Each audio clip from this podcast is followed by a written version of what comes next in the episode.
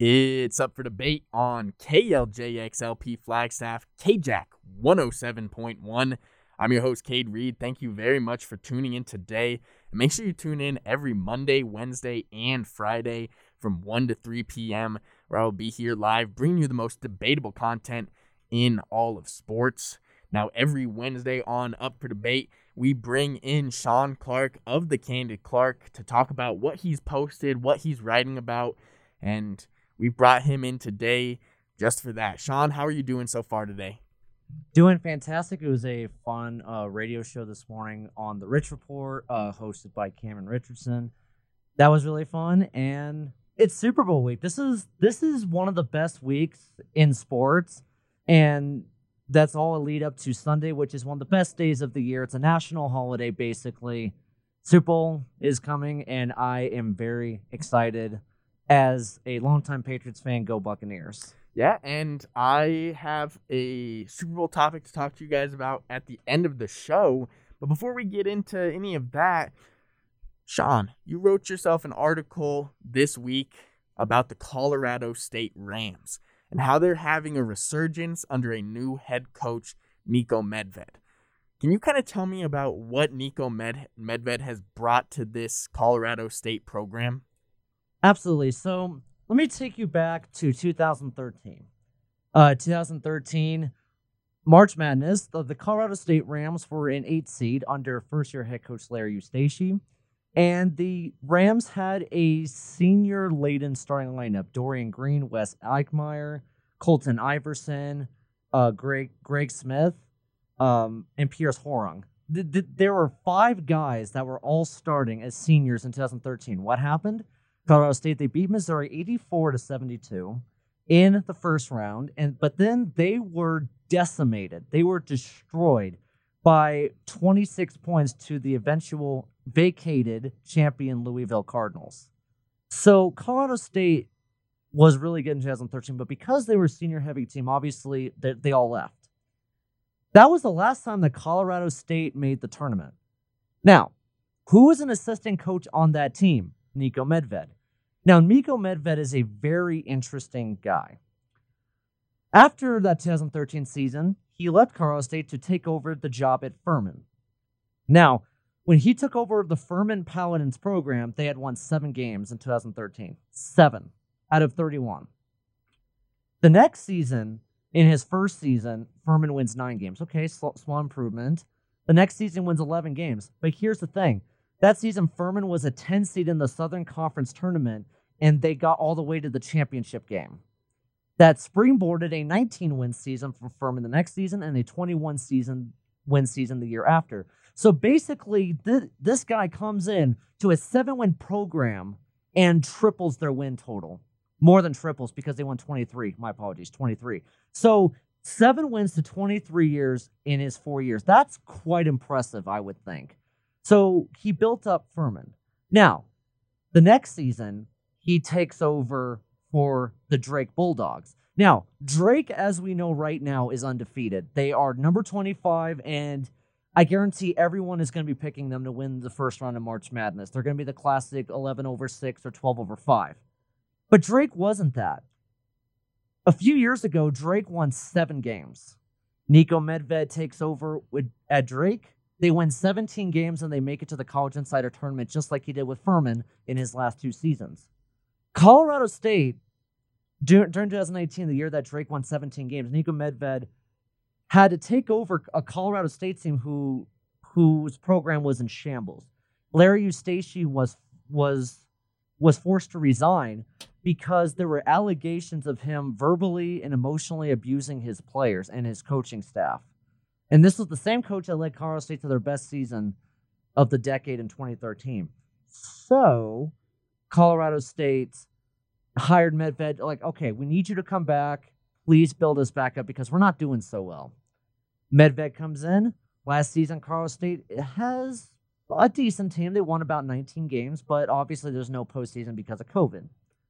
But this season, but this season, uh, Colorado State is has been a really strong team. They're currently sit at 12 and 4. Last week, which prompted me to write this article, they destroyed Boise State by 22 points, 78 to 56. I watched that game. Was a very impressive performance from the Colorado State Rams. They did lose to Boise State two days later, but Colorado State still sits at 12 and 4. And I just looked at bracketology on CBSSports.com, which is the most reliable bracketology. If anyone's looking for bracketology, check out Jerry Palm's bracket on CBS Sports. That's the best one. Currently, Colorado State sits at a nine seed. So, about what they were back in 2013.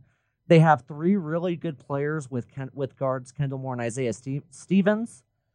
And then their big man, uh, David Roddy. He's six foot five, but he does he, he looks like a six foot eight forward. He plays very physical. He has great footwork for someone his size, and he is fantastic. Against Boise State last week, he he scored 27 points with 15 rebounds. He was a force on the inside, and he almost single handedly led Colorado State to that victory.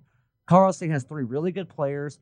Niko Medved has built a really solid program at Colorado State, and I see them being in the upper part of the Mountain West for years to come. Medved's done a fantastic job, just like he did at Furman and Drake. So, and, and we can see the the residual that is left over from from the Medved era in Furman and in Drake. I mean, those teams have have been never been more successful uh, than they are right now, and and they have been with Medved at least in the in, in as of late. So I mean, he's shown how big of an impact he has not only for now, but once he leaves, how big of an impact he leaves. So, so speaking about Colorado State, he has an extension through the 2025-2026 season. What do you think the odds are that he stays through that entire contract and doesn't start getting bigger head coaching opportunities uh, around the country? Well, it is very likely that Medved will stay in Colorado State probably another year or two and continue to make Colorado State good for years to come, as I just mentioned. Colorado State will be in the upper part of the Mountain West for years to come, but it's not all going to be with Medved. I think Medved's going to is going to finish this successful season. Colorado State's going to make the tournament, and I expect he'll stay around another year next year. But then the year after, I think a big head coaching opportunity will come. If I remember correctly, I believe his alma mater is Minnesota. So yes, they have they have Richard Pitino, but it is possible that in that area there could be another big program knocking. What if Wisconsin has a head coaching vacancy? Uh, Illinois, Indiana. There are a lot of head coaching opportunities in the Big Ten area, and I could definitely see him going to one of those schools. If not, maybe a step above Colorado State, which is an Atlantic 10 job. Because the Atlantic 10, I would say, is like a step above the Mountain West. That it's a very deep conference, and I I could see him taking over a pro, a program in the Atlantic 10 and building them up. And then the bigger teams could be like, okay, you built up a Mountain West program, you built up Missouri Valley. Atlantic 10's the next step up from the Missouri Valley, you built them up. Okay. Now a Power Five or Big East schools could be like, okay, now we need you to resurrect our program. Medved is one of the bright young coaches in the in college basketball and how he's built up Colorado State is a great example of that. So I can see Medved being elsewhere in the next couple years. Yeah, I mean he's an up and coming coach. Uh, you guys heard it here first. Sean Clark calls it. This is this is the guy to look out for as as far as college basketball coaching goes. I mean, everywhere he has been, he has seen success and more success than he had seen the year before without him. So, I mean, he's making an impact and already at Colorado State, they're 12 and 4 on the season. They've beaten some pretty talented teams and some tournament teams as well, including uh, a team like San Diego State or a team like Santa Clara, who has been decently competitive. Uh, so, I mean, we've seen Colorado State. Do you expect Colorado State to be one of those teams to get an upset? I mean, obviously, everything is dependent on their matchup. If they get a really tough matchup in like an 11 and 5 or 12 and 4 matchup, I mean, who knows? It could be iffy, but I mean, what do you think about the potential of this team making some noise in March Madness? Well, right now, I'm just going to look at the bracket that I have pulled up in front of me just to get a reference. So, the, according to this bracketology, their first round matchup would be the St. Louis Billikens. Now, first of all, that is a must watch game because St. Louis Billikens is a fantastic team as well. Uh, Johnny Crane for the Cannon Clark also wrote an article about St. Louis. And that that team has four really good scores, and that that's a, that's definitely another team to watch. How Javonte Perkins player to watch. Highly recommend checking out Javonte Perkins. He is he is a really good all around point guard. So Colorado State has the potential to be St. Louis. I think I think it's one of those games that come down the very end. And Colorado State, with their veteran leadership, although they have sophomores and juniors, they do have a chance to win with David Roddy. He is a playmaker, and I could see them scraping on a win. And that would put them in a second round matchup against Michigan. Now, here's the thing in college basketball. We all know the national title game is going to be Gonzaga and Baylor. I I do not see I do if Gonzaga and Baylor are on the opposite ends of the bracket, I don't see that not being the title game. They're by far the two best teams in college basketball. Gonzaga looks unbeatable, and Baylor just blew out Texas at Texas last night. It wasn't even close. Like I don't, I'm amazed. I thought Texas had a chance. No, they, they, they got destroyed. It was it was a 19 point victory if I remember correctly. So Baylor and Gonzaga are the top two. But if Colorado State is in the eight or nine, and they can get Villanova Michigan, who are the other two number one seeds, they have somewhat of a chance because I don't see any team outside Gonzaga and Baylor being the dominant one seeds. Villanova's looked shaky at times this season, and so is Michigan. There's so much parity this season in college basketball that basically the other two Final Four teams are completely unknown. And those eight and nine teams, like Colorado State and St. Louis, are two good teams. If you watch those two teams, they're very good and they can pull off an upset. So if Colorado State can avoid the dominant one seed like in 2013 when they lost to Louisville, who was the number one overall seed and who eventually won the title, then maybe they can pull off an upset. And I think with their trio and with David Roddy being a, just an all-around beast, I can see them making some noise outside of the eight and nine game. I will say before we do take this to break, one of the teams that I've been keeping an eye on as far as college basketball goes is Houston this year with Quentin Grimes and Marcus Sasser. I'm a big Houston fan. I love the way they're coached, and I expect big things out of them come tournament time. Uh, but we're going to take a quick break here. When we come back, Matthew Stafford has been traded from the Detroit Lions to the Los Angeles Rams. Stay tuned.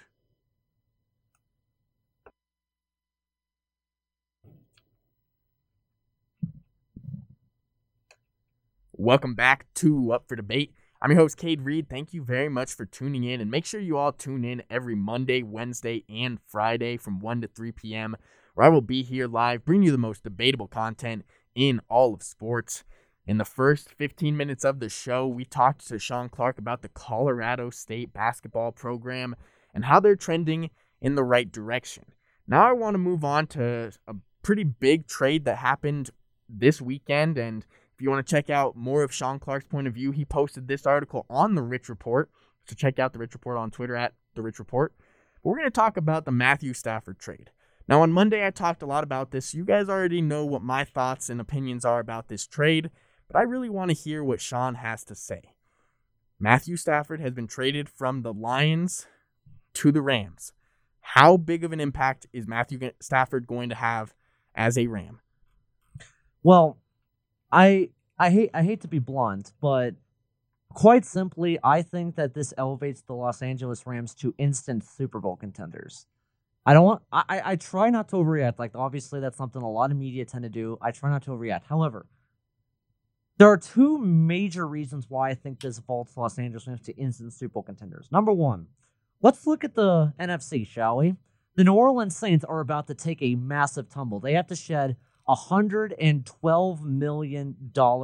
Sorry, I think it's either 112 or 125 dollars in cap room. That's a lot. That that's a lot of key players they're going to have to get rid of.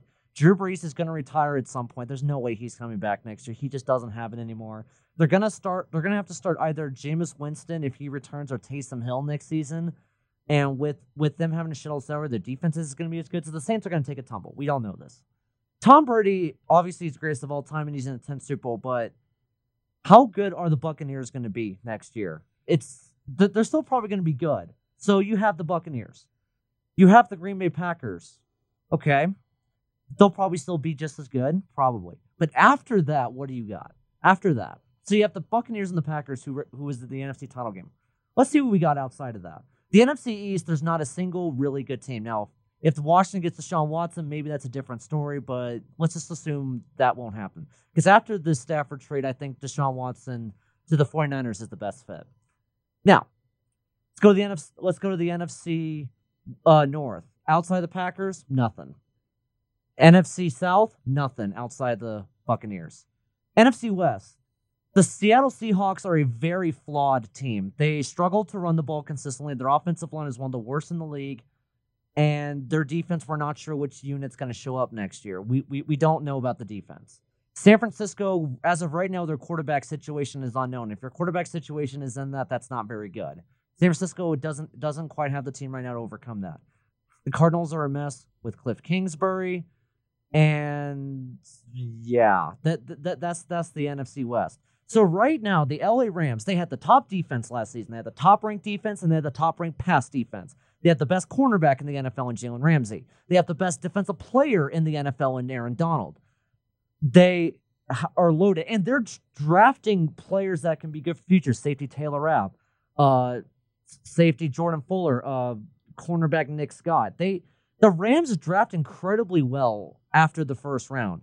And on offense, the Rams have a good wide receiving core with with Jalen Reynolds and Cooper Kupp and Robert Woods, Gerald Everett, Tyler Higbee at the tight end, and then running back Cam Akers. The Rams have a loaded roster, but the main thing that was holding the Rams back last year was quarterback. Jared Goff only threw 20 touchdowns and less than 4,000 yards.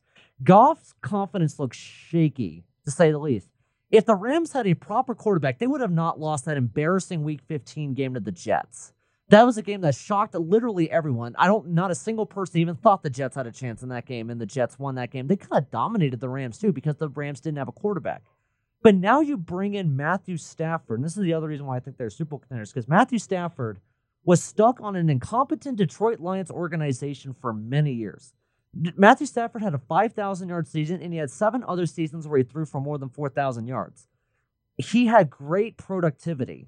But guess what? Oftentimes, Lions had either bad coaching or a bad defense. They never had, they never didn't have both. Yeah, usually it was both of those at yeah. the same time. The, the only time that that this wasn't the case was 2014, but the Lions had bad coaching that season. The Lions were one of the most penalized teams that season, and because of the Lions, even though they had the number two defense and Matthew Stafford and Megatron, they were a six seed and lost in the wild card round to the Dallas Cowboys. So Matthew Stafford 33 years old, so he still has a few more years left in him. He now joins a Rams team with a great offensive mind, Sean McVay, and one of the best rosters in the NFL. There's no way you can tell me that the Rams don't have one of the five or at least 10 best rosters in the NFL. They're loaded everywhere. And the Rams, because they don't have their first round pick the next three years, this is basically a three year Super Bowl window for the Rams. They have three years to get to Super Bowl with, with the talent they have on defense with the playmakers they have on offense, but Cam Akers still in his rookie deal, you have to strike now. And with a good quarterback in Matthew Stafford, who's much better than Jared Goff, I think the Rams have vaulted themselves into one of the three best teams in the NFC, and they will be competing for a Super Bowl next season. I agree with you to an extent, Sean, but there's definitely some things that, that I, I have to ask you that I that I, I think are, are a little bit more curious. Um, so I think the window is two years. Um, I think the window is going to be until 2023 if they don't have a deep playoff push, if they can't get to a Super Bowl, Matthew Stafford becomes a free agent. Age 34, he has the opportunity to leave. So I think if they don't win a Super Bowl by then, if they're not the best team in the NFL by then, we we may have a problem. But here's the big issue that I have with the Rams coming up to next year. They had the number 3 ranked offensive line from Pro Football Focus and it, it, it took a huge growth. It, it, was a much better offensive line than last year. They were one of the bottom ranked offensive lines in the league, but they didn't really change too much of who they had. And now coming into this next year, the Rams have a big decision to make. Austin Blythe is a free agent, and we know that they don't really have that uh, that much money. So how do you solve that offensive line problem? No center, no starting center if you're the Rams. Well, as I mentioned, the Rams have drafted really well in the middle of the round. So I they drafted Brandon Allen in the in the in the second round a couple years ago. Even though he didn't work out, the last couple drafts have been better for the Rams. I trust that they can figure out a solution in the draft. The Rams still have a second round pick this season. I it it looks like they're going to draft a center in the second round, and usually centers are usually drafted in the late first round in the second round. So I can see the Rams solving that position in the second round because the the Rams have been drafting really well the last few years, outside of a couple busts. Okay, sure, and and I'd argue that if you look at the later rounds for the Rams, they do a very good job of drafting safeties. They've done a great job of drafting safeties, but some of their other places have some issues. But I, I mean, if you're relying on a rookie center, second round draft pick center, that's a little bit rough. That's not what you really want to expect. But let's look at the defense because the defense is going to have a ton of holes next next year. I mean, there's just going to be a ton of holes. Leonard Floyd, free agent. What do you how do you replace somebody who has been as impactful and as dominant as Leonard Floyd? And let's keep in mind it's not just Leonard Floyd. Their second best pass rusher outside of Aaron Donald. Obviously, Aaron Donald is a is a different type of beast. Uh, Samson Ebukam is also a free agent. So they have a big time pass rushing issue outside of that center of the defensive line. How do you solve that issue? Well, I think they figure out a way to maybe shed some more salary so they can re-sign Leonard Floyd. Leonard Floyd was their second most important defend, third most important defender behind him, and yes, Samson Ebukam becomes free agent. That's going to free up a few million dollars, and I feel like they have such a loaded receiving core and secondary that they're going to figure out a way to shed some more salary so they can find a way to resign him because they will need him back. So let's actually talk about the secondary because the secondary is also a big concern next year. We're going to see Jalen Ramsey, he's going to be there, but Troy Hill, who was the starting cornerback across from Jalen Ramsey this year, he's gone. He's a free agent. We're also talking Darius William, who's going Darious Williams, who's going to be a restricted free agent. He was the third string cornerback out of that situation. So now they're left with Jalen Ramsey is really the only cornerback who's there. They have David Long as a fourth string backup, but their secondary is really in a lot of a tough place right now as well if they can't figure out free agent signings or hit really well in the draft. Okay, well, it's a very valid question. However, I did look into their cap situation. So right now, the LA Rams are $13 million in debt, which isn't too bad considering the New Orleans Saints owe over $100 million, as discussed earlier. And so if you let's say you lose Samson Ebukam, let's say you lose Troy Hill, that's about 10 million or so you're losing approximately. They're both already off the books. They're not their their their contracts are not on the books for next year. So they have no impact on next year's salary. Well, I was, I was talking I was talking about like uh, what they had this year projected to what it is going forward. Well, right now, they're next year they are currently like right now going into 2021, they have negative 35 million dollars in cap. They are 30th out of 32 in the NFL in cap space. Okay, so I guess when I looked into it, the Stafford uh, trade didn't update just yet. But even with them shedding salary, you still have Jalen Ramsey and Aaron Donald, and you still have some nice young players. Jordan Fuller was a rookie this past season. He's He's going to take over safety spot. Well, Darious Williams is a restricted is a restricted free agent. Th- that that is a priority. They can like, okay, well, we gotta let Troy Hill go, gotta let Samson Ekong go, and maybe they'll let a couple defensive linemen go as well. So maybe I, they're not going to be as good as they were last year because of their holes, but they still have a lot of nice young pieces that that they can use to build up. And with two superstars, there's not as much stress on it because Jalen Ramsey can take away half the field. There's not many teams that have that ability to do that in the NFL. Not even even when Stephon Gilmore won uh, Defensive Player of the Year, even still, he was a liability at times. And, and, and I'll say this about Jalen Ramsey. Jalen Ramsey is a very, very talented cornerback, but he only takes away half the field because Aaron Donald and Leonard Floyd have been putting so much pressure on the quarterback and making their decisions that much more difficult. But when Aaron Donald's really the only one in the in that defensive line. Michael Brockers, I believe, is also going to be a free agent in the next couple of years, either this year or next year. Uh, I just don't imagine that this team is going to find enough replacements for those holes. And because of that, they're going to have to rely so much more heavily on Matthew Stafford. I mean, Matthew Stafford is going to make this team better. I 100% agree with that. But I'm really curious to see because to, to me, this is a team that can either win the Super Bowl next year or bust out because they don't draft and they don't hit on those draft picks and they don't get impact players. Now, of course, they've done a good job drafting secondary players. Jordan Fuller's a young secondary player, John Johnson. These are two solid starting safeties in the NFL. So they've done a good job of drafting these secondary players, but they have five draft picks. Five total draft picks next year is going to be tough to rebuild an entire defense and try to replace a starting center. And we're just talking about this team on paper without any injuries. If you add those injuries onto this, it just makes it so much more difficult. But I think this Rams team, like you said, Matthew Stafford is that much of a difference maker. He's that much better of a quarterback than what they had with Jared Goff. And let's keep in mind they were in the Super Bowl just a couple of years back and a couple touchdowns away, a couple one quarterback away from from having a Super Bowl ring. So, I mean, I think this could go really a lot of different directions. Right now, I think if they can solve those issues in the secondary, if they can get a pass rusher who can not or take some of the pressure off of Aaron Donald, I think this Rams team can be super dangerous. But I'm going to take a quick break. When we come back, we're going to talk about the coaching changes in the NFL. Stay tuned.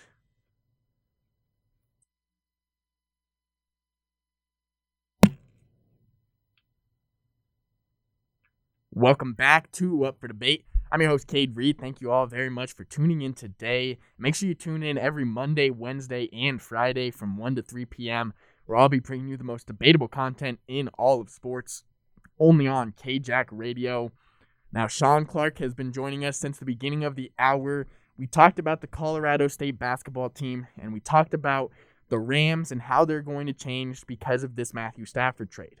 Now, for these next 20 minutes, I want to talk about the NFL coaching changes. Sean Clark just published a new article on his website, and it's all about the coaching hires where Sean Clark gives them grades. So make sure you guys go out to the Cannon Clark website, check him out on Twitter, social media, and his website, and just take a look.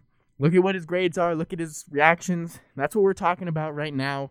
And I really want to jump right into it, Sean, with the AFC coaching hires.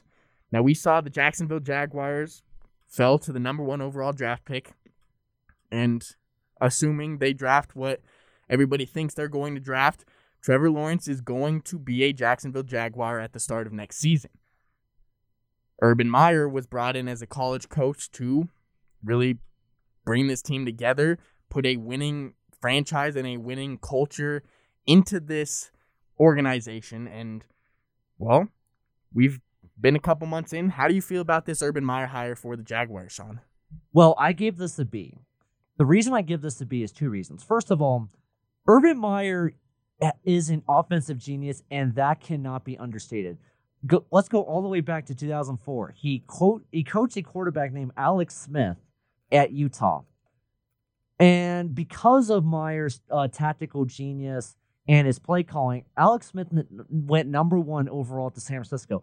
Obviously, the 49ers made a mistake. They should have drafted Aaron Rodgers that's one of the biggest what ifs in sports history, in my opinion, is what if the 49ers drafted Aaron Rodgers. However, that does not change the fact that Meyer developed an NFL quarterback. Now, Alex Smith is a, I'd say, has had a good NFL career. I'd say good. Uh, nothing more than that. Good. He's, especially the last half of his career, it's been better than the than the first. He really struggled his first few years. So Meyer did develop Alex Smith.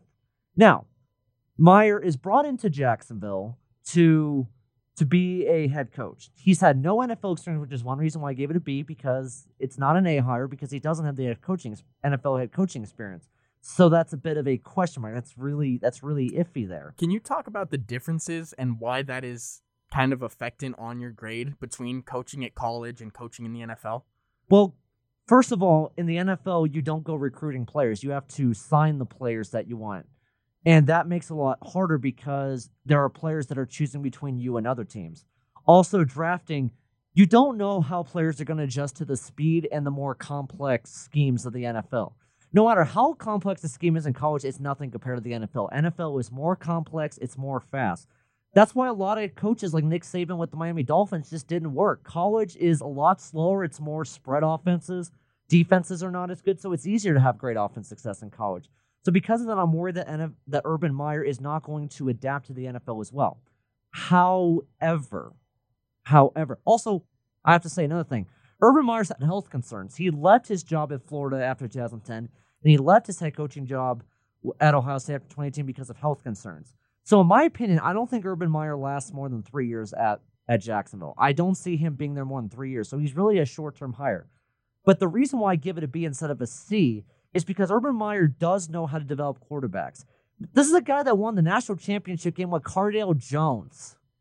Uh, Cardale Jones. When was the last time we've heard that name? What, two, three years ago? Also, this guy made Tim Tebow look like a competent quarterback. I, I still don't know how he did that because it, it boggles my mind to this day. But Urban Meyer does know how to develop quarterbacks, and he's going to get Trevor Lawrence, the best quarterback prospect since Andrew Luck back in 2012. I think that he will help develop Trevor Lawrence well. I think he'll build up a great offense. I think he DJ Chark is already a solid receiver, and James Robinson, what a find! Seventh round running back, and he gained over a thousand yards. He's one of the top five rushers in the NFL. Phenomenal find. So Jacksonville has with Trevor Lawrence will have an, an offensive foundation, and I think Urban Meyer in his three years will build Jacksonville's offenses up. But the defense is going to be a mess, and I think that they're going to have to bring in a new coach to fix the defense, and then Jacksonville can start to become a playoff contender again. So a couple years for Jacksonville, but Urban Meyer is really here for the quarterback position. He's here to get that quarterback ready. And I think you're not giving Cardale Jones enough credit. What about his great times with the DC Defenders last year? Okay, Cade. Come on, let's not forget. Uh, all right, moving on to another AFC head coaching hire. We saw Robert Saleh get hired to the New York Jets. And is this one one of your favorite hires of the offseason, Sean? A plus hire. To me, there is not a single concern I have about this hire. Now, let me let me pull an example. I think that Robert Saleh is going to be a long-term version of what Kevin Stefanski did at the Cleveland Browns this past season. Now, Kevin Stefanski is going to win Coach of the Year. If if Kevin Stefanski does not win Coach of the Year this year, something is seriously wrong with how they determine these awards. Because Kevin Stefanski took a joke of a Cleveland Browns franchise. It's already Cleveland Browns, their choking label, uh, the disrespect, the lovable losers, that's all gone. The Cleveland Browns are a legitimate franchise, and that was in the one year of Kevin Stefanski. One year. Kevin Stefanski, on top of him being an excellent offensive mind, one of the best in the NFL, he was also a great leader. He built a great culture in Cleveland. Cleveland was one of the most disciplined teams. And because of that, even though they had so many injuries all over their roster, they still got it done. They won a playoff game, and they almost eliminated the Kansas City Chiefs in the playoffs. Mm, that, which is something I didn't expect. And I think Robert Saleh is not going to turn around the Jets in, in a year. There's simply not enough talent unless they get Deshaun Watson. I know what you're thinking, Cade unless they somehow get Deshaun Watson, which I don't know if that will happen. It's possible, but I just don't know. So I'm just going to assume that they don't. Okay, I'm just just going to assume that they don't. It's going to take a while to build up the New York Jets. The New York Jets have one of the worst rosters in the entire NFL. Outside of a couple good defenders like Marcus Maye, John Franklin Myers, and Quinnen Williams, they don't have much talent really anywhere on the roster, especially on the offense. If Jamison Crowder is by far your best offensive weapon, something's wrong. And I'm not disrespecting Jamison Crowder. I love me some Jamison Crowder, but he's not a number one receiver. I'm sorry, he's not. He's a good number two, good no, good number three in the slot, but he's not a number one. So it's going to take a while for the Jets to become respectable again. I think it's going to take three, or four years. But Saleh is an excellent defensive mind. Remember last year how San Francisco was battered by injuries completely? 49ers was still the fifth ranked defense, Cade. Even though Nick Bosa and Solomon Thomas were out for the entire season. He is a defensive genius. He also is a leader that literally everyone in the San Francisco locker room respected. Look how much Richard Sherman was endorsing him to become a head coach. He's got the defensive mind. He's got the passion. Just just watch him on the sideline during games. He he's a he's a he's a kick to watch, especially during the 49ers Super Bowl run. His reactions were just legendary. And I do I actually do want to say something about Richard Sherman having glowing endorsements for Robert Saleh that's something that you really need to take a look at because once Richard Sherman is done with football, Richard Sherman is one of the most capable coaches at for as a former NFL player, and I expect him to really jump into that role. So I, I think that's a huge endorsement. It is. No, Richard Sherman is one of the most intelligent football players, in my opinion. I think he will be a head coach sometime in the future because I Richard Sherman is really a player respect, and he really turned around his image after you know what? I don't even have to mention. You know exactly what I'm talking the about. Michael Crabtree situation the back Mi- in the day. The Michael Crabtree, still one of the most hilarious things ever. But the fact that Richard Sherman, Sherman endorsed him, the fact that Robert Saleh coached a battered 49ers defense to the fifth ranked defense, which still blows my mind. I looked up, like, where does San Francisco rank in total defense? Like, probably like upper teens, lower top, fifth? Wow. So Robert Saleh is perfect. He is by far the best head coaching hire this offseason. It is great for the Jets to get him. It's going to take a few years to build up the talent, but and I and GM Joe Douglas has shown that he can be a capable GM, much better than whatever garbage they had previously. I I don't I don't even know. But Robert Saleh with his leadership, his defensive ability, and he's going to build a culture with the Jets that's going to make them a respectable franchise. It's just going to take longer than Kevin Stefanski because Kevin Stefanski was given a bunch of talent that Freddie Kitchens misused. Now Robert Saleh gets to build up the roster and establish a great culture. I love this. Jets fans should be very excited. You got the number two pick. There's a lot you can do with it. Yeah, and let's keep in mind they're going to go quarterback if they don't somehow keep on to Sam Darnold. But I absolutely love this hire because, in my opinion, this hire is the difference between the Jets landing Deshaun Watson and them not landing Deshaun Watson. I mean, they're I mean, they've looked like a dumpster fire of a team for the last five ish years. I mean, since and, and and we're going to talk about back in the day since Mark Sanchez was the quarterback of this team was really the last time they had any sort of relevance. So, uh, yeah, that's where the Jets are sitting. Did you know that the Jets have the longest current playoff drought in the NFL? Because the Cleveland Browns and Tampa Bay Buccaneers shed their playoff droughts. The New York Jets have not made the playoffs since 2010, the year they yeah, I don't, I don't want to talk about their playoffs that year because it still hurts. But the the Jets have not made the playoffs in 2010. This this the team that's in second place when it comes to playoff drought is the Broncos in 2015. The Jets haven't haven't made the playoffs in a five year gap between first and second place. The Jets little because of the Bucks and the Browns, they now have the longest drought. They ha- they literally haven't even made the playoffs since 2010. Which I just wanted to point that out. Yeah. So um, back to Robert Saleh though. Uh, him being hired onto this team, I think, is the reason why Deshaun Watson would waive that no trade clause and go to the New York Jets. Uh, so I give this an A plus plus, and if Deshaun Watson ends up on the Jets, it's an A plus plus plus. I mean, there's there's not much better than you can do uh, than that hire. Uh, now moving on to maybe the opposite side of the spectrum, David Culley was hired as the head coach for the Houston Texans. I've already talked about this a little bit, so Sean, what is your take on this hiring? Oh boy. Uh in, in my article is not very kind about this hire.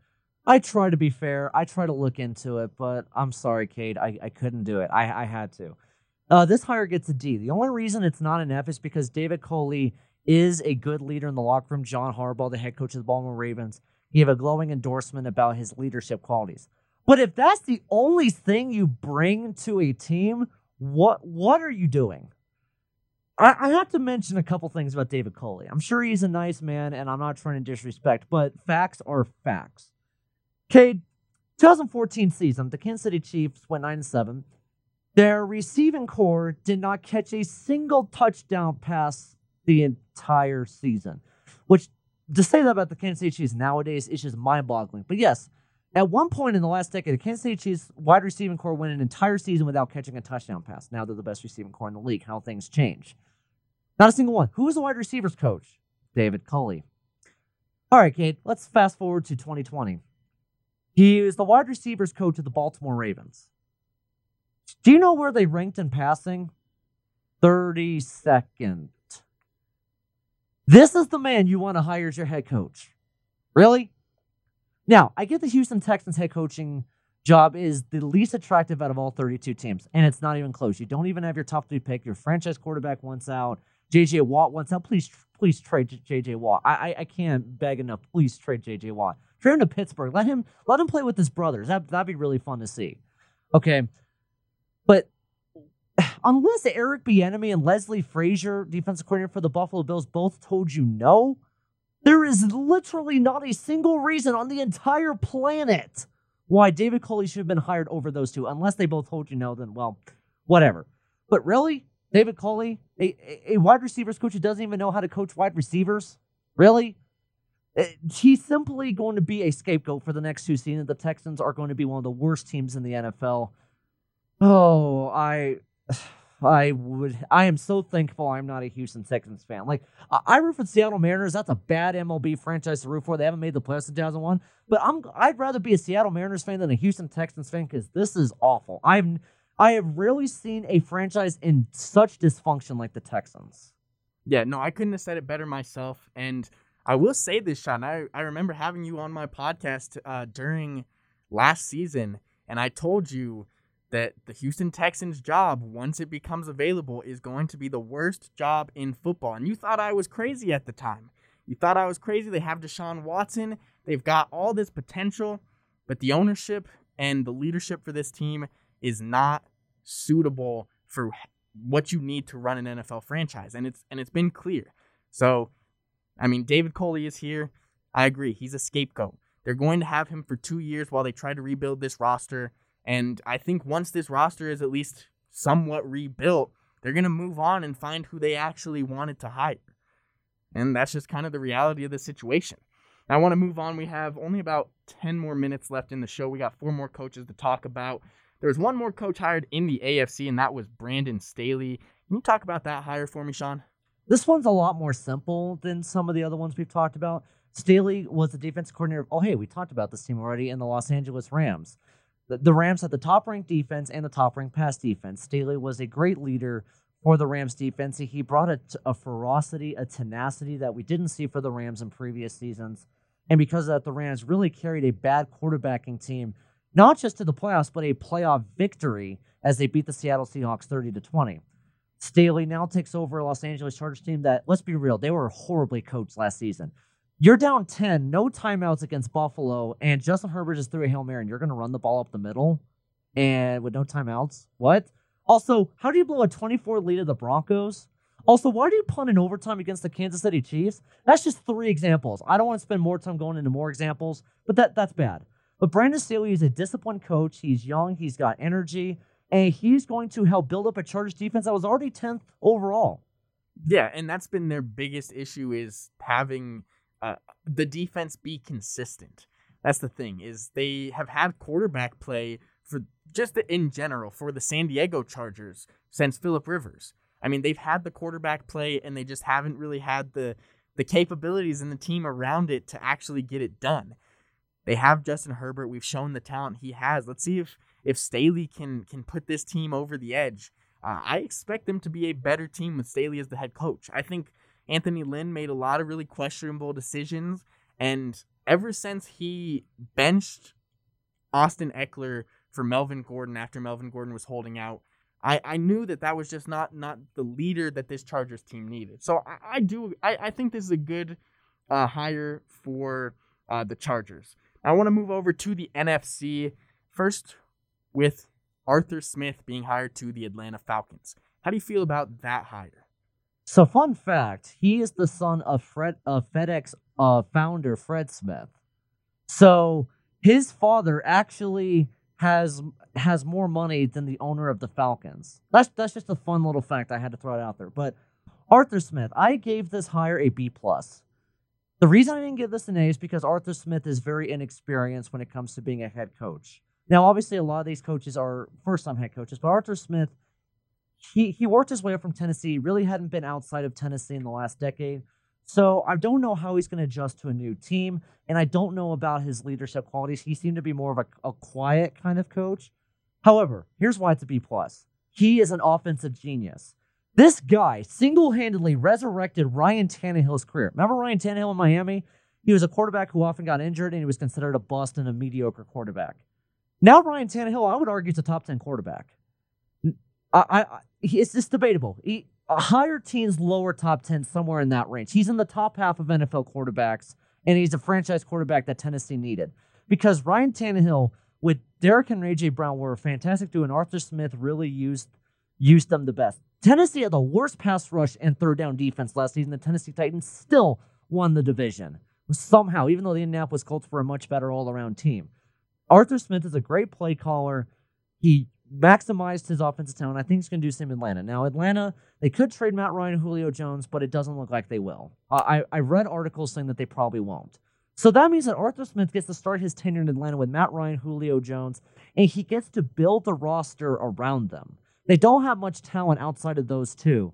So Arthur Smith gets to gets to build it up, and he still has veterans that he can he can coach well. And with his offensive prowess and, and excellent situational play calling, I, I see the Atlanta Falcons offense taking improvement, but they need to draft well defensively. They need to build up their defense and allow Arthur Smith to use the best out of their offense. I'm I just mainly am worried about the leadership that Arthur Smith brings to the Falcons, but they don't really have trouble making players, so I'm not too worried about that. Yeah, and Atlanta's kind of in a weird situation right now where it, it's not really a rebuild at this point, but it definitely is getting to that point if they can't get to the success. Fourth overall pick. Fourth overall draft pick, but I still wouldn't consider it a rebuild. I think they could do a lot of things, make a lot of noise next season just based off of having the weapons that they have with Calvin Ridley and Julio Jones and Hayden Hurst, having the quarterback that they have. We've seen Matt Ryan and the success that he can have. I think he's taken a few steps backwards since his MVP year, but I mean, who knows what they're going to be able to do? I'm interested to see what Arthur Smith can do. Now, moving on, we only have two more head coaches to talk about. Dan Campbell was hired as the Detroit Lions head coach. This one I am not a big fan of. I'd like to hear what you got to say about it. So I I'm trying to remember. I either gave this a C or a C minus. I think I gave this a C. Now, Dan Campbell does have good leadership qualities. He was the assistant coach for Sean Payton, and the Saints culture the last few years was a was really good. They had a very tight knit unit, even though they had some characters. They had a tight knit unit that allowed them to have success. They had a very good run the last four years, even though every single season ended in heartbreak.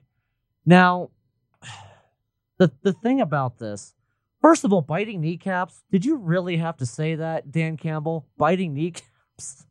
I'm not making this up, I swear. But aside from biting kneecaps, uh, Dan Campbell, I, I got to ask myself, outside of leadership qualities, what does he bring to the Detroit Lions exactly? Like, I, I have to ask myself this. I looked into his background. He was an NFL tight end, and he was a tight ends coach. Cool. So you can coach tight ends. What about 22 starters on the roster and 53 men? Uh, like, uh, like, like, uh, th- th- there's only like three, four tight ends on a roster at most. So I- I'm glad you can make TJ Hockenson legit. Like, okay, that's great, but what about everyone else? I, I don't see this working out too well for Detroit Lions. The only reason I gave this a C, not a D, like David Culley, is because Dan Campbell did bring in a really good staff. That I will give Dan Campbell that. He brought in a bunch of great staff members like former players and Aaron Glenn and Deuce Staley. Players like that. I think that was an excellent decision to bring in a good staff. But as far as Campbell himself, I don't know what he can bring to this team. I don't see him lasting very long. And I feel like the Detroit Lions should have hired someone with more specialty in their in their repertoire.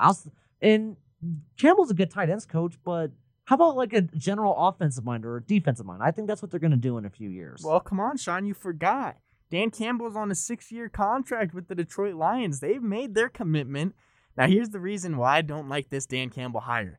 You said he's got a lot of leadership qualities, and we've seen those leadership qualities with the New Orleans Saints. But let's think about this. When have the New Orleans Saints ever been a losing team? When has he ever had a culture of losing that he's had to somewhat change? He's going to the Detroit Lions, who Every single player on that team, all they know is losing. They haven't seen anything else in their whole careers. He's going into a new culture that has a losing mindset. And if they start losing, how does he get them to keep their heads up? How does he keep them to keep playing for him and for each other? I just I don't think this team is going to look very good and their roster is a big reason for it. They just traded their starting quarterback for a bunch of draft picks. But are they going to be able to have success and bounce back when they are losing games? That's my big question. Just one real quick point. 2014 and 2016, which is Dan Campbell's first three years with the Saints as the assistant coach, they did go seven and nine. So I, I do just have to point that out. Seven and nine, yes, but they had a Drew Brees starting quarterback, and I mean they knew they were a playoff team uh, right around there. But I just I'm I'm curious to see how they're going to be able to to react with a losing team. Now there's only one more coach we got to talk about. Sean, we don't have too much time left.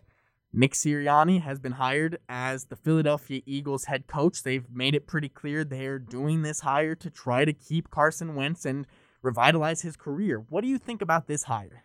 Well, I wrote on the Candid Clark that the culture trade for Carson Wentz, but now I'm starting to rethink that, considering that they basically just brought in like Frank Reich's clone. Sirianni is basically Frank Reich without being Frank Reich. That's basically what he is. And I can see him working well to build up Carson Wentz again. They need to build the offensive line because Sirianni did get did have the Colts offensive line, which is pretty ridiculously good. So the Eagles don't quite have that. So all I see Sirianni doing is making Carson Wentz better, but a lot of the roster issues are going to remain. And did anyone watch uh, Sirianni's introductory press conference? I thought I stutter sometimes. That that guy couldn't finish a single sentence in, in the first part of the press conference. I don't see him having good leadership qualities, and especially the Eagles bring in some troublemakers. I see him losing the locker room. The only good that Sirianni's going to do is build up Carson Wentz, but outside of that, I don't see him improving the Eagles as a whole very much. Yeah, and I mean, as a as the Colts offensive coordinator, he was Frank Reich's right hand man as far as the offense went. But Frank Reich was the play caller. Frank Reich called all the shots when it really mattered. So Sirianni has never been in that position. I mean, he's had a good experience. He was wide receivers coach back when he was with the Chargers. So he's been a good coach uh, on the offensive side of the ball. But how is he going to coach up this defense? What kind of experience does he bring to the table that about a dozen of the other candidates don't bring other than being Frank Reich's right hand man. I mean, if you wanted somebody who was a, a, a similar coach to Frank Reich, why'd you fall, fall or why'd you fire Pederson? I mean, come on. I just don't see that being the the right direction to move if they loved Frank Reich so much. Well, they fired Doug Pederson because of what he did with the Nate Sudfeld situation. Like he deserved to be fired after that. Well, I mean, yeah, they lost that game on purpose, and it, it was clear. But I my point being with that is I don't think they get a better coach than Doug Pederson in Nick Sirianni.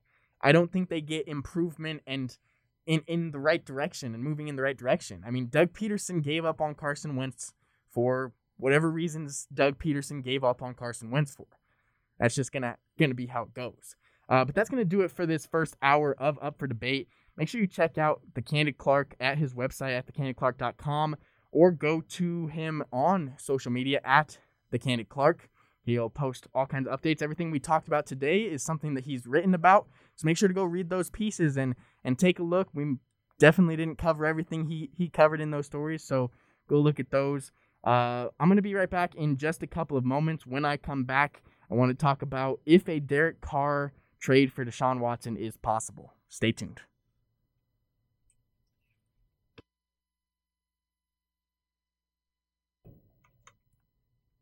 Welcome back to Up for Debate. I'm your host, Cade Reed. Thank you very much for tuning in today. Make sure you tune in every single weekday, or excuse me, every Monday, Wednesday, and Friday from 1 to 3 p.m., where I will be here live bringing you the most debatable content in all of sports, only on KJack Radio. I want to jump right into this next segment on the show.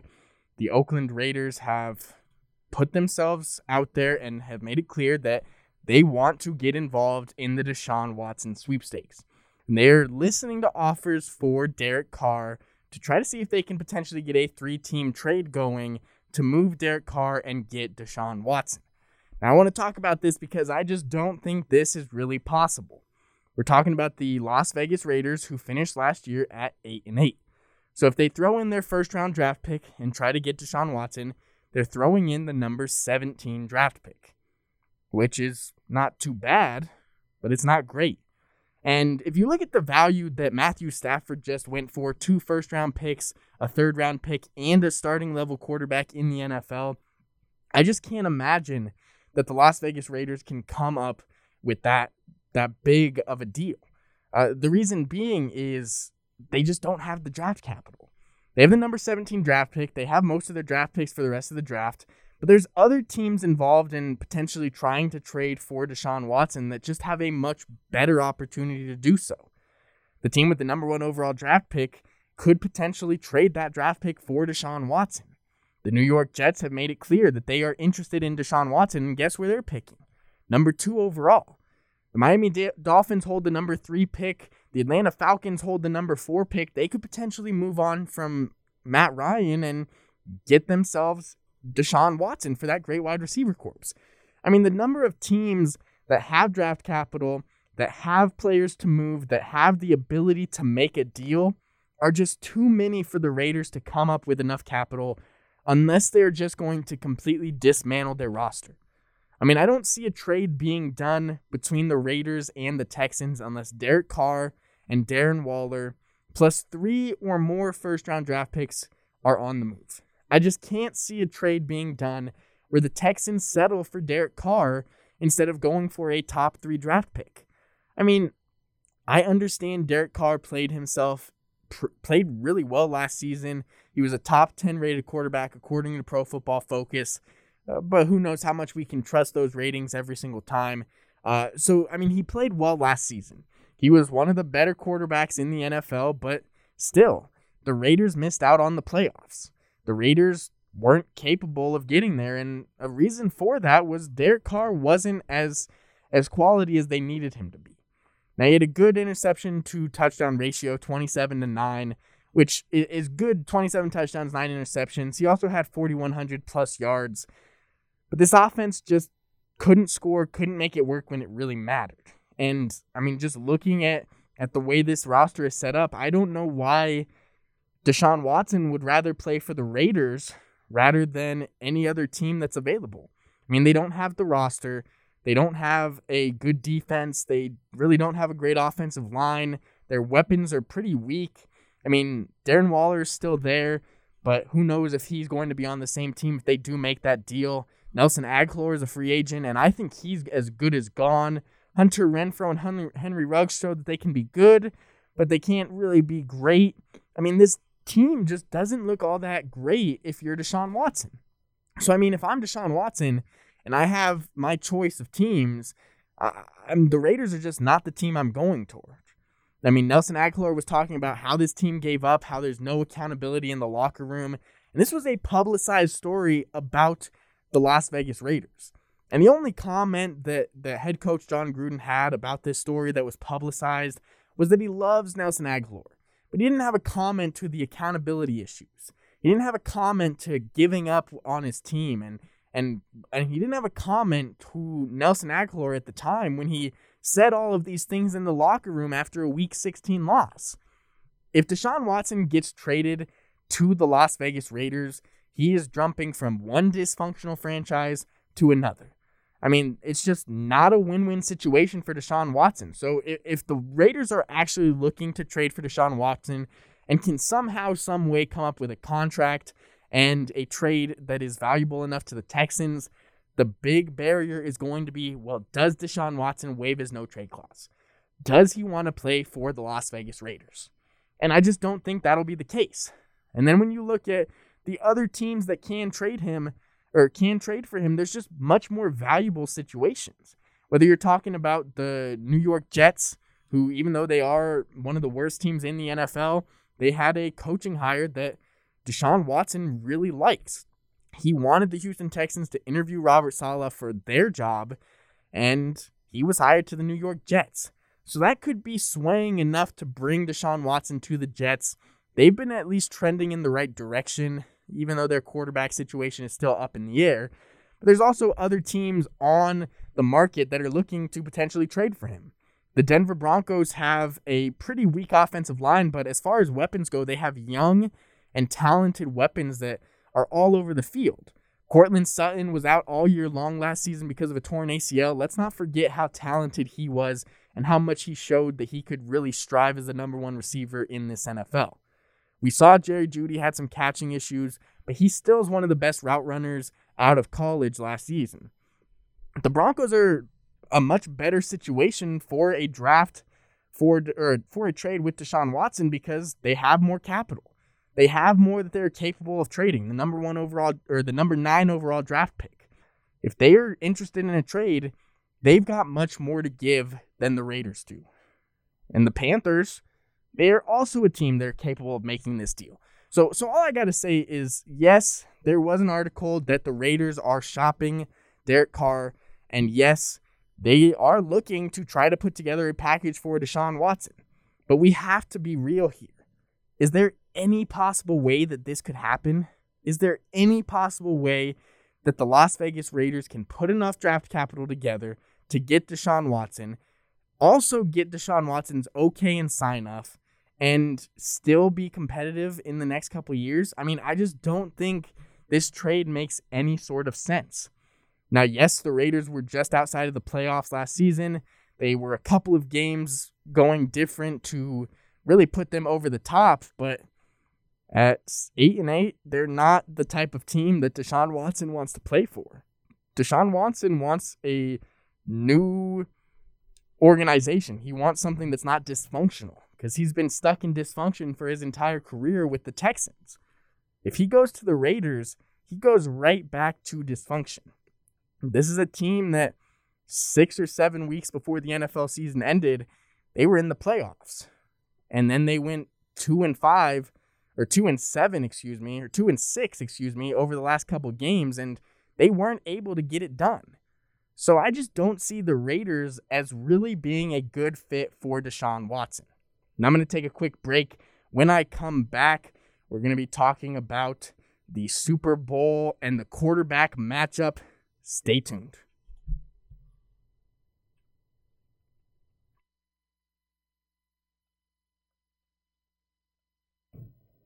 Welcome back to Up for Debate. I'm your host, Cade Reed. Thank you very much for tuning in today, and make sure you tune in every single weekday from one to or every single Monday, Wednesday, and Friday from 1 to 3 p.m., where I will be here live, bringing you the most debatable content in all of sports. The Super Bowl is this weekend, so I wanted to put the quarterback battle between Tom Brady and Patrick Mahomes into perspective. Tom Brady has long been considered the greatest quarterback of all time. Quite frankly, winning is in his DNA. I mean, he is a winner through and through. And throughout his career, he has made half of the Super Bowls that he's been able to make it to. And he's won half of those. So, with six Super Bowl rings, with 11 Super Bowl appearances, Tom Brady has proven himself as one of the greatest. But what does he look like compared to somebody in the real world? Who is Tom Brady like in the real world? Well, as far as the business world goes, Bill Gates was the richest man on earth for about 10 to 15 years between 2000 and 2020. That was when Tom Brady asserted his dominance in the NFL. Between 2000 and 2020, Tom Brady proved himself as the greatest quarterback of all time. And Bill Gates had proven himself as the most rich man of all time. He was the wealthiest, he was doing tons for the community, he was advancing society, and Tom Brady's pretty similar in terms of football. Well, Tom Brady is the best at what he does. He's at the top of his tier. And guess what? He changed the game of football more than we could ever really imagine. I mean, pocket passing quarterbacks like Tom Brady really got very popular during the era that Tom Brady began starting. We saw guys like Peyton Manning, Tom Brady, Philip Rivers, Drew Brees, Eli Manning, other guys that have similar game styles come into the league and figure out and make their way. Tom Brady was one of the renaissance of really breaking down a defense mentally and using his mind to win a football game, understanding the defenses and understanding the coverages that these defensive backs are showing and finding the holes in the defense was Tom Brady's specialty. And for Bill Gates, his specialty was advancing Microsoft making Microsoft the best company it could be, providing people with computers and internet services. I mean, Bill Gates was one of the best to do it as far as that industry goes. Now, Bill Gates couldn't be the richest man on earth forever, and Jeff Bezos knocked him off and lasted at the top of that list for a little bit. But I think the guy who got to the top of the richest man's list is going to stay there for a little while. Now, Elon Musk is the richest man in the world. And I think he's very similar to what Patrick Mahomes brings to a football field. Patrick Mahomes has proven himself as one of the toughest and one of the most talented quarterbacks that we've ever seen. But he's just getting started. Just like Elon Musk is just getting started. Musk started Tesla a couple of years back and it has been growing exponentially ever since.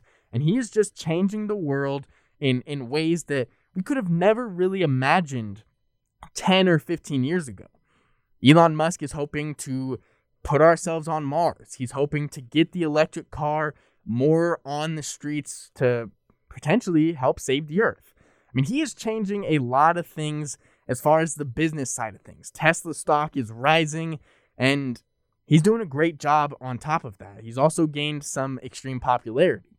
And I think he's really similar to Patrick Mahomes because Patrick Mahomes has really brought a new style of play to the NFL. He is a a mover in the pocket. He's going to keep himself alive in the pocket, but his ability to throw the ball and make passes that are, are just so awkward on his arm and, and such different passes that, that we've seen is really his specialty. Whether he's throwing a baseball pass side armed or he's throwing it looking away from the receiver, Patrick Mahomes is doing something different constantly on a football field and innovating, just like Elon Musk has been innovating with Tesla. I think these are great comparisons because Elon Musk and Tesla are just continuing to rise. Elon Musk is just going to continue to get wealthy and wealthier, and he's probably going to stay on top of this wealthy wealthiest man in the world list for for quite a while. Just like Patrick Mahomes is going to keep getting better and better, and he's going to continue to be one of the top quarterbacks in the NFL. And even though he hasn't had the longevity of the career like Bill Gates has, like Tom Brady has, Patrick Mahomes is going to get there. This is just the start for Patrick Mahomes. This is just the beginning of him really putting his name out there and really proving himself as one of the best starting quarterbacks in the NFL. And now we're going to see these two guys square off in the Super Bowl. And this is something that is, is much must watch television. Tom Brady is the guy who proved that he was the best quarterback in the world. I mean, he's the guy who went to the Super Bowl almost every single year and was capable of winning those games half of the time. Tom Brady has proven himself to be a winner when nobody else in the NFL has been able to step up anywhere close to what he's been able to do.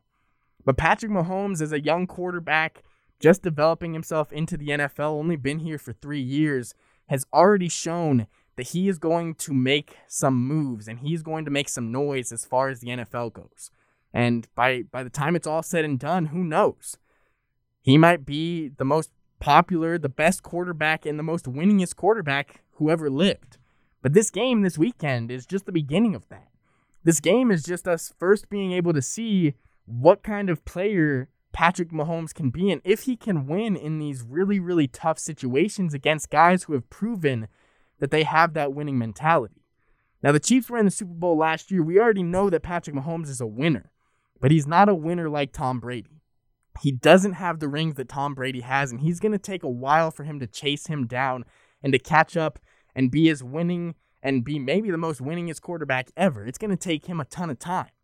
Just like it's going to take Elon Musk a ton of time to hold that standard and hold that spot as the richest man in the world for 10 to 15 years, like Bill Gates did. I mean, Patrick Mahomes is already shown that he can do it. He's already proven that he's the most valuable player. He's got an MVP award. He's already proven that he can win. But can he beat Tom Brady? Can he take down the king of winning in the most important stage? That's the big question we have to ask. And this Friday, we're going to talk all about the Super Bowl. So make sure you guys tune in on Friday from 1 to 3 p.m. And we are going into a complete deep dive preview of what's going to happen during the Super Bowl. Now, I'm going to take a quick break. When I come back, I want to talk about the Nolan Arenado trade.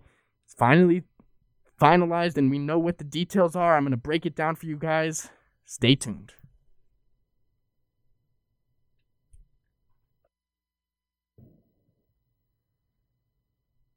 Welcome back to Up for Debate.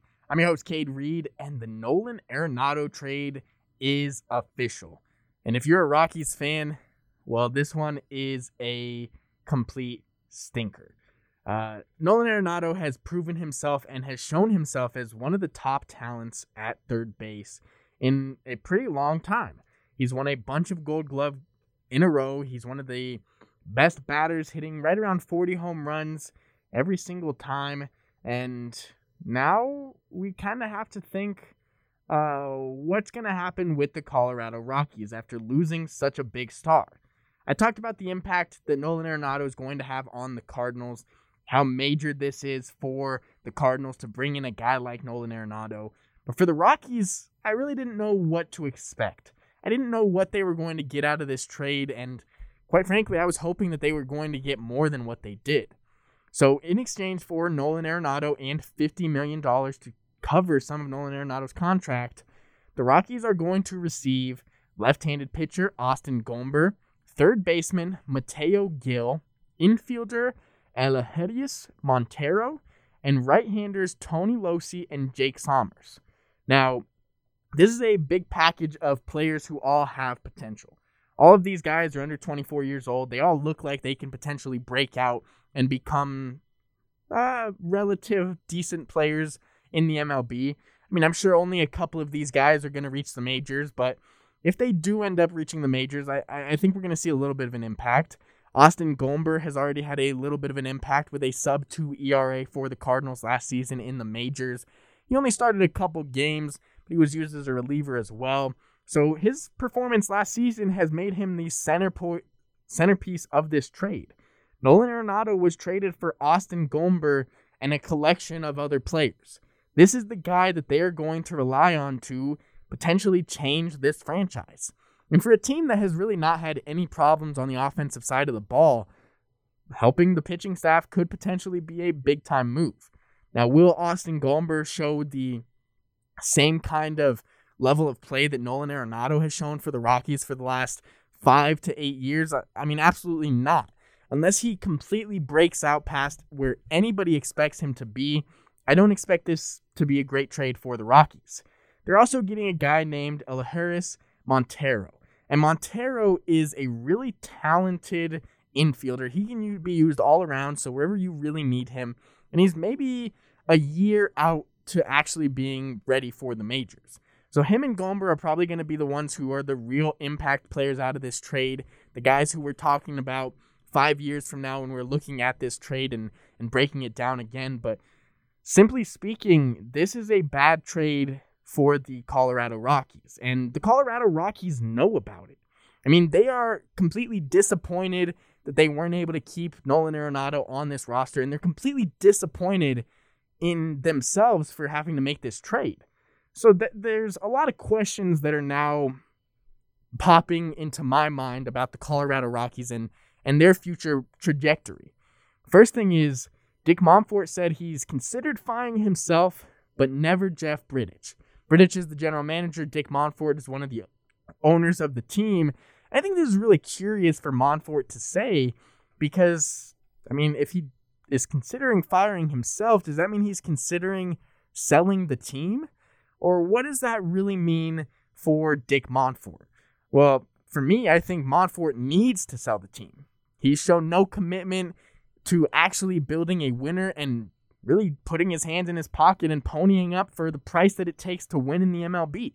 If you want to be an MLB owner and you want to have a successful team, you have to pay tons and tons and tons of money for those quality players.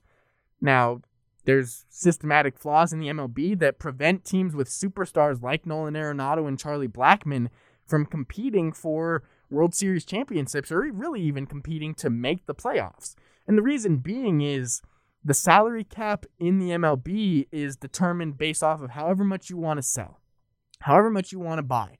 There's a luxury tax that you have to pay if you go over a certain number, but if you have the money, go for it. Pay the luxury tax, pay all the players, and it's all good. But for the teams that don't want to burn a hole in their paycheck, for teams that don't want to spend all of that money to try to compete, there's just no chance that it's going to be competitive.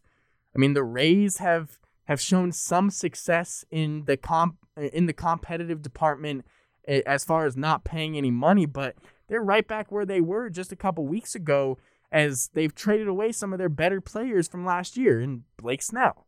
They're losing Jose Alvarado, one of their better relievers. I mean, the Rays are taking a step backwards and they're not going to be competitive for, for many years to come. There's not a, a real perfect way for teams to build through their minor league systems and then become competitors at that point in time. I mean, in the MLB, the way to compete is to spend big time money and bring in big time free agents. And the Rockies have shown no commitment to doing that. But then we also have to look at why is Jeff Bridich not being considered to be fired? I mean, he's the one who couldn't form and couldn't keep that relationship between Nolan Arenado and the Colorado Rockies.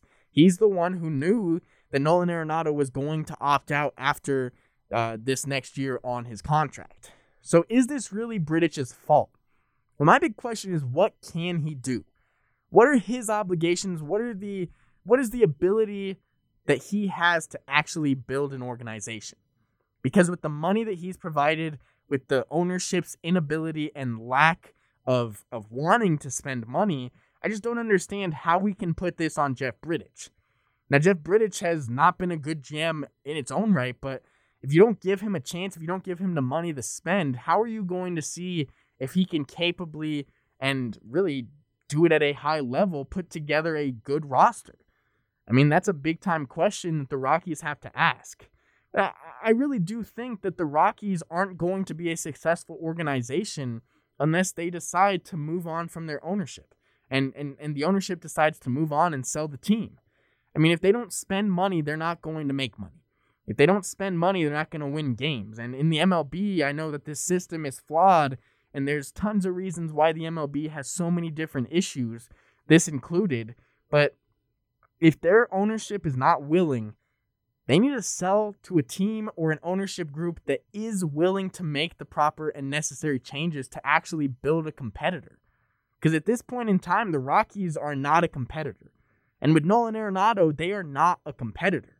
With one of the best players in the world, they are not a competitor. And that is a big time issue. The Colorado Rockies have dug themselves into a hole.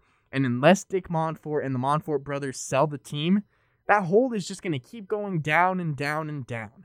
And the star players that we're seeing develop in the Rockies organization are just going to be traded and moved as the time goes by. Nolan Arenado is the first one to go. Charlie Blackmon will be next. Trevor Story's on the list. I mean, these guys aren't going to want to stick around and play for a losing team, a team that has no commitment to winning, has no commitment to actually playing baseball the right way and fielding a quality and talented enough team to do it. There's no reason for them to resign. So this is just the beginning, but I expect a real spiraling downhill uh, showcase from this Rockies organization. They have issues, and those issues aren't going to be solved by a quick trade or a couple free agent signings. Those issues can only be solved if the Monfort brothers are not part of this organization group or this ownership group anymore. I'm going to take a quick break. When I come back, Fred VanVleet had the best game of his career. Stay tuned. Welcome back to Up for Debate.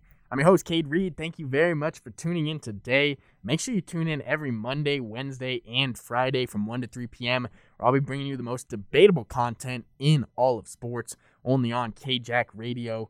You can also tune in on kjackradio.org and listen to the podcast if you missed any of the episode before. At the beginning of the show, we talked to Sean Clark about Colorado State basketball, the Matthew Stafford trade, and we talked about the coaching hires in the NFL. Now we're talking about some basketball we haven't talked about so far, and Fred VanVleet had the biggest game of his career last night. And let's talk about that because the Toronto Raptors have been struggling so far this season. They're 9 and 12, they're not looking like a playoff team right now. But after a big game from Fred VanVleet, I'm really curious to see how this team reacts. Now, Fred VanVleet had a franchise record 54 points for the Toronto Raptors. And let's talk about how meaningful this was for the Toronto Raptors and for Fred VanVleet. Fred VanVleet had the most points that the Raptors had ever scored in a game with 54. He also is now the highest scoring player who was undrafted in a single game with 54 points. He passed Moses Malone, who had just a few points less than that. But now Fred VanVleet has solidified himself in NBA history. And he's proving to the world something something huge something big that you can go through your four years of college, you can go as an undrafted free agent, and there is still a path to success. I mean, there's still a path to success for you as long as you play hard, as long as you put your best foot forward, and as long as you're capable. There's an opportunity for you at the NBA level, and Fred VanVleet has made that completely clear. Now, the Toronto Raptors this season may not be the best team to be playing for, but traditionally speaking, they are a playoff team.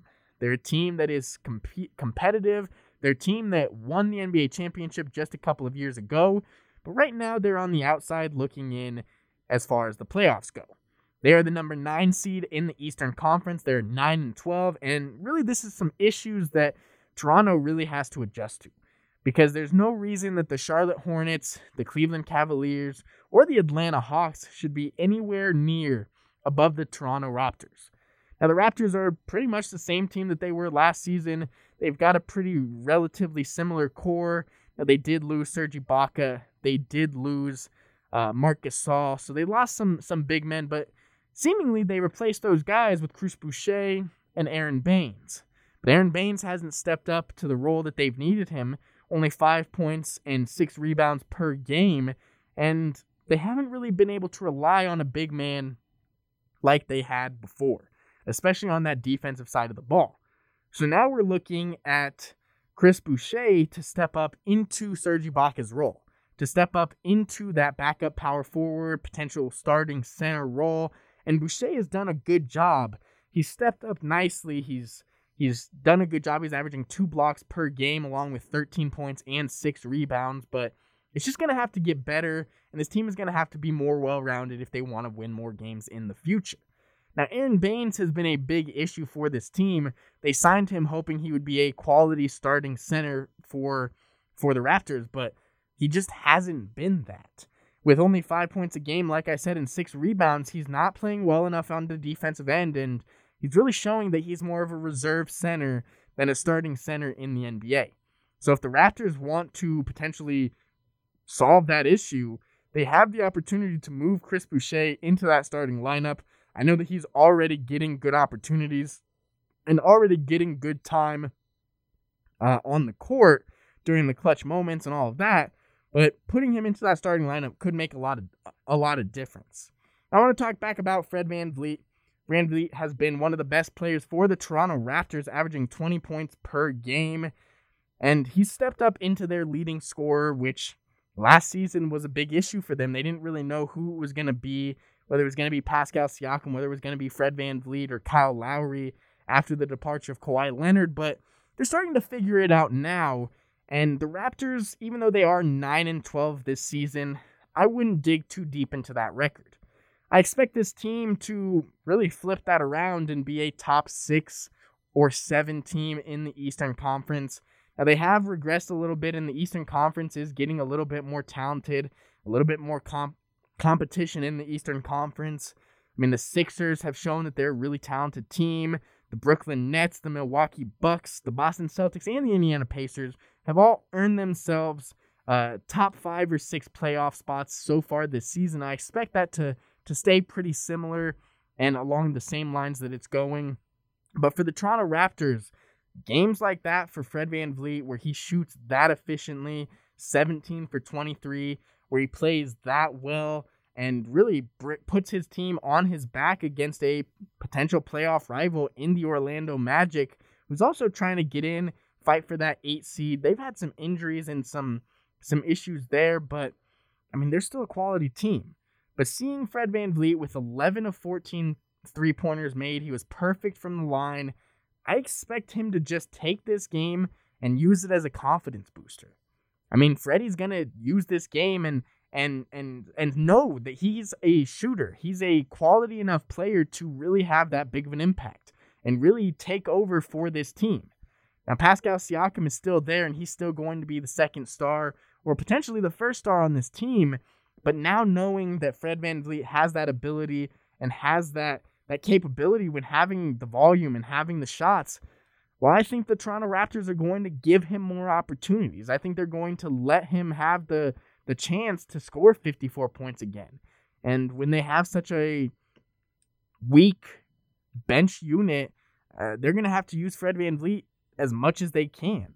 I mean, the only guards coming off the bench for this team is Malachi Flynn, who played three minutes last night, and a couple other guys. Terence Davis played seven minutes. I mean, really nothing too quality for this bench unit for Toronto. So, yes, they're probably going to be a playoff team this year, but I don't think they're going to make it much further than the first round, if past the first round, because they just don't have the depth and they don't have the talent as uh, the the center talent that they need. I mean, Aron Baynes played 32 minutes last night in this big time win for Toronto, and he had four points. It's just not going to do it if you have your starting center with that little utilization. They're not going to worry about him anymore if he's just in there to play defense, in there to get rebounds. So that's what I think is going to happen with this Toronto Raptors team. I expect them to be better than they are now. Playoff team, yes. But a top five team in the East is is really something they're going to struggle for this season. And unless they can replace some of those bench units or bring in a new star center, uh, this team is going to continue to struggle. Now that's going to do it for Up for Debate today. Thank you all very much for tuning in. Make sure you tune in every Monday, Wednesday, and Friday from 1 to 3 p.m where I'll be bringing you the most debatable content in all of sports, only on KJack Radio. Also, follow me on social medias at the underscore Cade Reed, especially Twitter. That's where I'm most active. Uh, I'll be posting updates for the shows, the podcasted links, different things like that. So if you guys miss anything, you can always check out my Twitter or check out the kjackradio.org website. There's a lot of great stuff on there.